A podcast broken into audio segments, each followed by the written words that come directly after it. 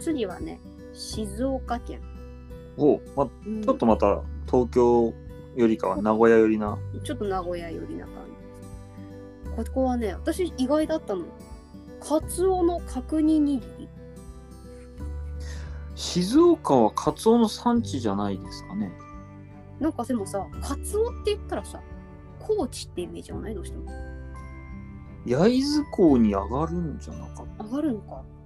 これはね、やっぱりね、取れたてのカツオがね、よく、あのー上がっ水揚げされてたので、甘辛く煮て、保存食として各家庭でね、楽しまれていたみたいなんですた。よえ、カツオ節とはまた違うんですか、そうみたい。だから鰹節はやっぱり高知の方をあのいぶしてうん、さあうんうんうん。で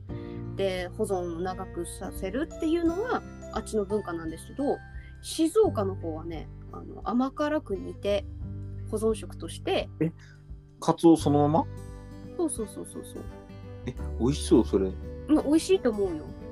カツオってでもあれですよね、実はなんか僕、たたきとカツオ節ぐらいしか食べたことない気がする。だからカツオ普通に食べるってあんまり僕ら実は文化ないんじゃないかな。なないと思うたたきの状態のものしかまずさスーパーには売ってないじゃんそうだし、まあ、お寿司屋さんとか行っても、うんちょっとたたきですみたいな、いや居酒屋さんから行ってもたたきですみたいな感じだし、そうそうそうそうまあ、あと出て刺身そうだねお刺身かぐらいですよね。うんそういう、なんか、加工したものって、ちょっと面白い。美味しいと思う。うんあ。食べてみたい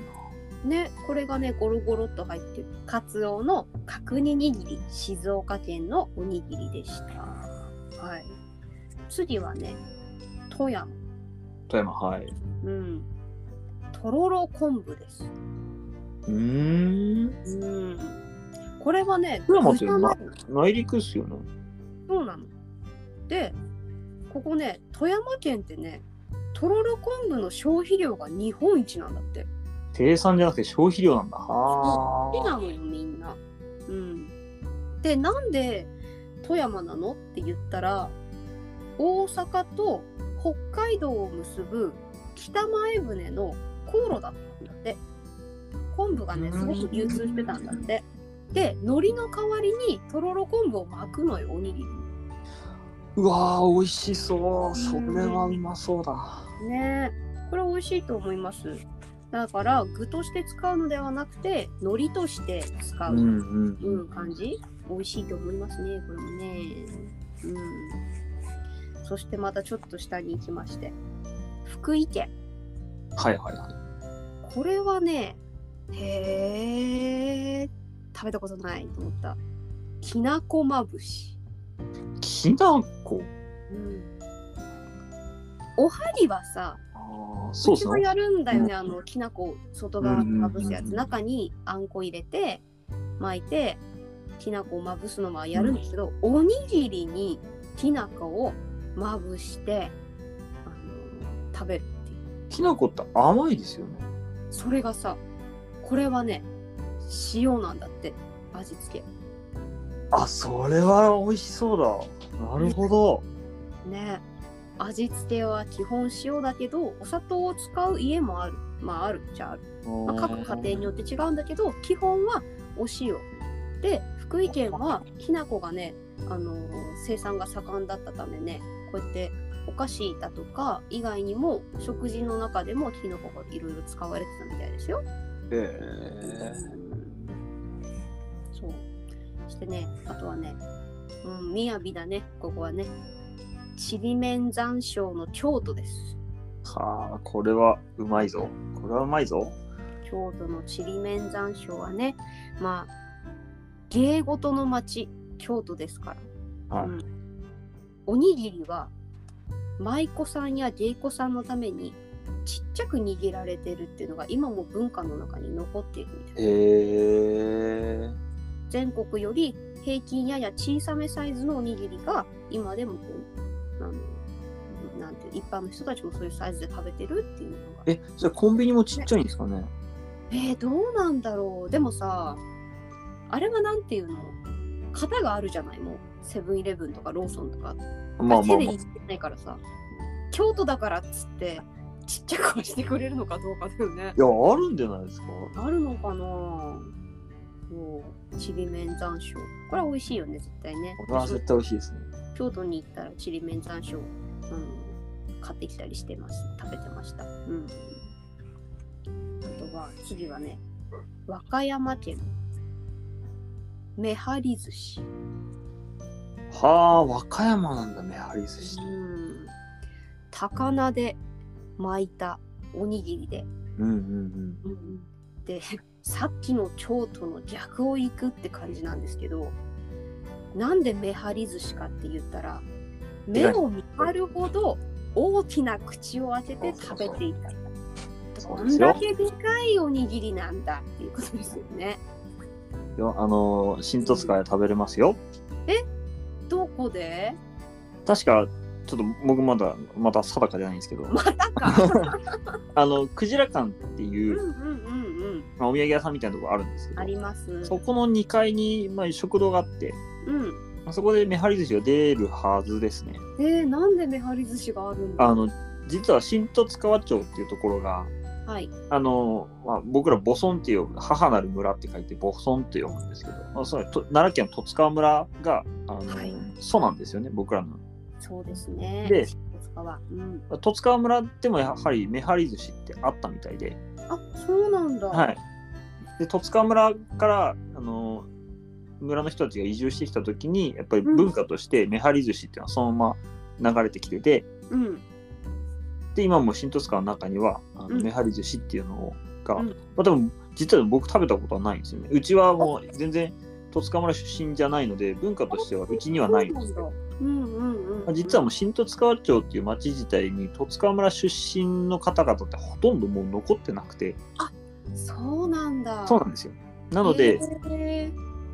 まあ、その方々の家庭にはあるのかもしれないですけど、まあ、ほとんどがあの山形とか石川秋田、うんうん九州四国からの移住者なのでそこら辺の方々はもうほとんどそういう文化持ってないのであーじゃあ貴重なそうなんですよ、めなはり寿司ので食べられるってことだね。一応そのクジラ館っていうとこ行けば食べられるはずですね前は食べられてたんではいい。ちょっと今度行ってみよう。いいぜね。なんかでもそのね、もともとその母村だったところのね、文化を今でも残して、うん。僕らの町はとても不思議な町なのでいろんなところからの移住者がうん来てる町なので、まあうん他のとこもそうかもしれないですけど、うんいろんな文化が融合してるんでうん、そうだね。ごっちゃごちゃなんですよねああ、新十津川ってね。意外と、そっか、いろんなところ、人って、町って、あんまり実はないかもしれないよね。なんか団体で来るじゃない、いうのって。そうなんですそうなんですだからうちも、うん、と先祖が秋田県出身でうん。うん。あの、うんと、僕の祖父の家系はあ秋田出身で、うん。僕の祖母の家系は、んなんと、熊本出身なんですよね。ああ、全然違うところだはいね。。なので、あのうちはもうだから熊本の文化と秋田の文化がそのまま入ってきてる感じですね。へーじゃあちょっと、お醤油とか甘めなの。いやさ、でもそこはやっぱり甘くなくなりましたね。普通になりましたね。やっぱり寒い地域なんで、うん。やっぱり秋田の文化の方が勝るんじゃないですかね。うーん。やっぱり寒くなれば寒くなるほど塩分濃度が濃くなるので、うん、そうですね。ぜひ新十津川町にね来た際はね、クジラ館でめはり寿司、うん、うん、ちょっと違う文化を楽しんでみるのもいいですね。よいしょ。はい。お次はですね。あ、元気かな。滋賀県。おお。元気ですか？ほんと一言さん。えっ、とですね、滋賀県はね、琵琶湖がありますから。はいはいはい。しじみの佃煮。えねえしじみの佃煮食えべる。わそれはちょっと想像つかないな。お美味しそうだな。本当美味しいよ。しじみの佃煮。これ何食べたことあるんだろうなんかあるよ、食べたこと。しじみって言ったらサロマ湖もありますあどこでしサたロマはね、あさりあ、しじみもあるわ。うん。しじみもある。北海道もね、あるんだよね、しじみ取れるところね。しじみの佃煮か。うん、美味しい。えやっぱこう貝の旨味がギュギュッと詰まったうん、甘辛く煮たねしじみの佃煮をそれをおにぎりの具としてうわ、美味しそうだな。絶対に美味しいですよねそうでねこれね島根県にもね同様に広まっているらしいですようーん。しじみの佃煮は滋賀県のおにぎりでしたはいであとね山口県はねうんわかめおにぎりが発祥でしたええねうちらもね今普通にほらうなんんかふりかけタイプみたいな感じでさ、はいはいはい。あごりま飯すにね。混ぜ込んで食べるわかめおにぎりあるでしょえ、あれって山口発祥なんですか発祥は山口みたいですよへえ、面白ねえそう日本海で育った名産のわかめを乾燥させて炙って細かく砕いたものをご飯に混ぜて食べたことから始まるい。いや、絶対美味しいですね。うんうん。食べ慣れてるよねそうそうそうう。んそうなんですそして最後は南は南沖縄県ですねほう沖縄県といえばまあ日本のハワイみたいなものなまあまあまあ、あったかいですね。うん、ハワイでもこれ流行ってますよ。スパムおにぎり。知らないいや、わかりますわかりますわかりますよ。なんか、急に歴史がすごい近代的なところが来たなと思って。そうか、いや、そうですよ。なんか米食べる文化って結構近代史になってからですよね、沖縄だと。そう。そっかそっうなか、んそしたらスパムがそこで出てくるんだ。そう、私もスパムって最近のナウいやつじゃないって思ったんですけど。古いわで。も考えたらずっと歴史があるやつで、 ね、この今までのさだってね剣さ焼きとかさ なんかそういうところから見たらえ随分すごい最近のと思ったけど沖縄県はねやっぱスパムだとかそういうもののね缶詰のお肉のね文化ああ、そっか。その私面たち白いですね。と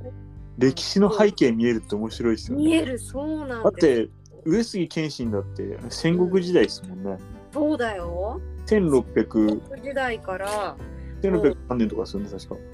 いや1500か、1500か。そ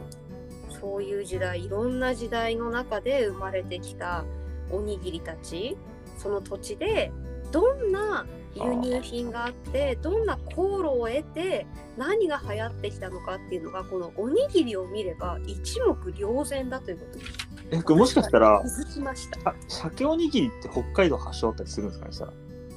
それはありあるんじゃないかいだってこんだけシャケシャケ言ってるねそうそうそう。うん、からそれを具にするっていうのは確かに北海道発祥かもしれないね。ですよね。うん、いや面白い面白いねそうな、砂前ってどっから出てきたんだろうっていう。そうだねそこもちょっと調べるわ。えまた第2回ありこれ。 だから最近の、コンビニにある最近のネタって、どこ発祥なんだろうっていうの面白いですよね。面白いね。ツナマヨとかだってさ意外と歴史深いかもしれないですね。だってツナは、マグロそのものは昔からあったわけだしそ、うそうそうそうそうそうでマヨネーズもさだってほらつるやパンの時にねあの話したけど、うんそうそのつるやパンが生まれた当時にマヨネーズっていうものがね食卓にも上る文化が出てきてそれを鶴屋さんのお母そさうんが活用してできたのがサラダパンなわけですから面白くないこれご飯に絡めた歴史ってとっても面白いなあれは面白いぞ。面白いぞこれはものすごいところに私たちは手を出してしまったのかもしれない ぞパンドラの箱みたいに言わんでください。もしかしてもしかしてってねそうでも今回ねいろんなものを調べてああ本当になんかこういろんなその土地土地でみんなの好みの味県民が好む味、うんっていうのもわかるしあとはすごく歴史を大事にしてるとかね検査焼きとか本当好きの上杉謙信のやつとかだってさそれが何て言うんだろうみんなで語り継いでいかなければ今も食べてるってことはなそいうそうそうそうそう。そういそうこれとがすごいよね。うんね、自分たちのあの町で採れたものだとか特産品だとかあとはあの流通していたものをうまく活用して市民の、ね、食卓にも上手に取り入れているっていうのが、今回調べてねものすごく分かりました。ためになったね。ためになりましたね、これは。うんまあ、なんせ、多分、日本最古のファストフードの一つですよねきっとあーかっこいいことをおっしゃるじゃないのそれタイトルに決まりじゃない日本最古のパスいやわかんないですよわかんないですよだって日本最古かどうかわかんないですよ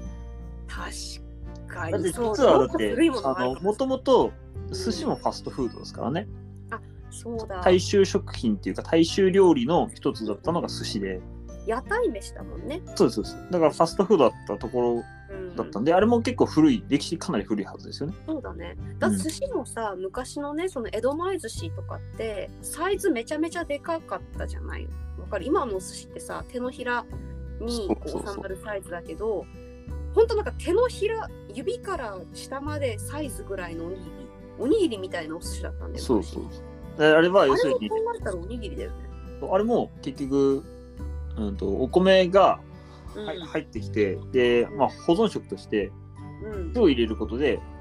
ちょっと日持ちさせましょうっていうところから始まってでそれにあのネタを乗っけるとさっぱりして美味しいぞっていううんうんうんっうん。ていうところから始まってるんで、あれも多分寿司の歴史も面白いですよねきっと。ああお寿司の歴史も面白いもんこれなんせ米に関わることはいろいろねもう私は調べてやっていこうと思いますよこれから。またなんかサタさんがなんか抜かしてるぞ飛ばそうって言われてもいいの私は別に。マッサンのためになる話が聞きたい方もいると思うんですけど喋らせてくださいよろしくお願いします。最近なんか随分ライバル心がそんなのないよやっぱりお互い高め合ってやっていきたいじゃん めっちゃ笑ってるね 爆笑してる今人の顔を見て失礼 失礼な男です相変わらずねえそうなんですそんな今日はね全国で愛されているおにぎりのお話でした、うんね皆さんあの別の土地のおにぎりをねぜひご家庭で試してみて食べてみてお米をたくさん消費していきましょう。いやお腹ついてきたこれ。ね、お腹空いてきたね。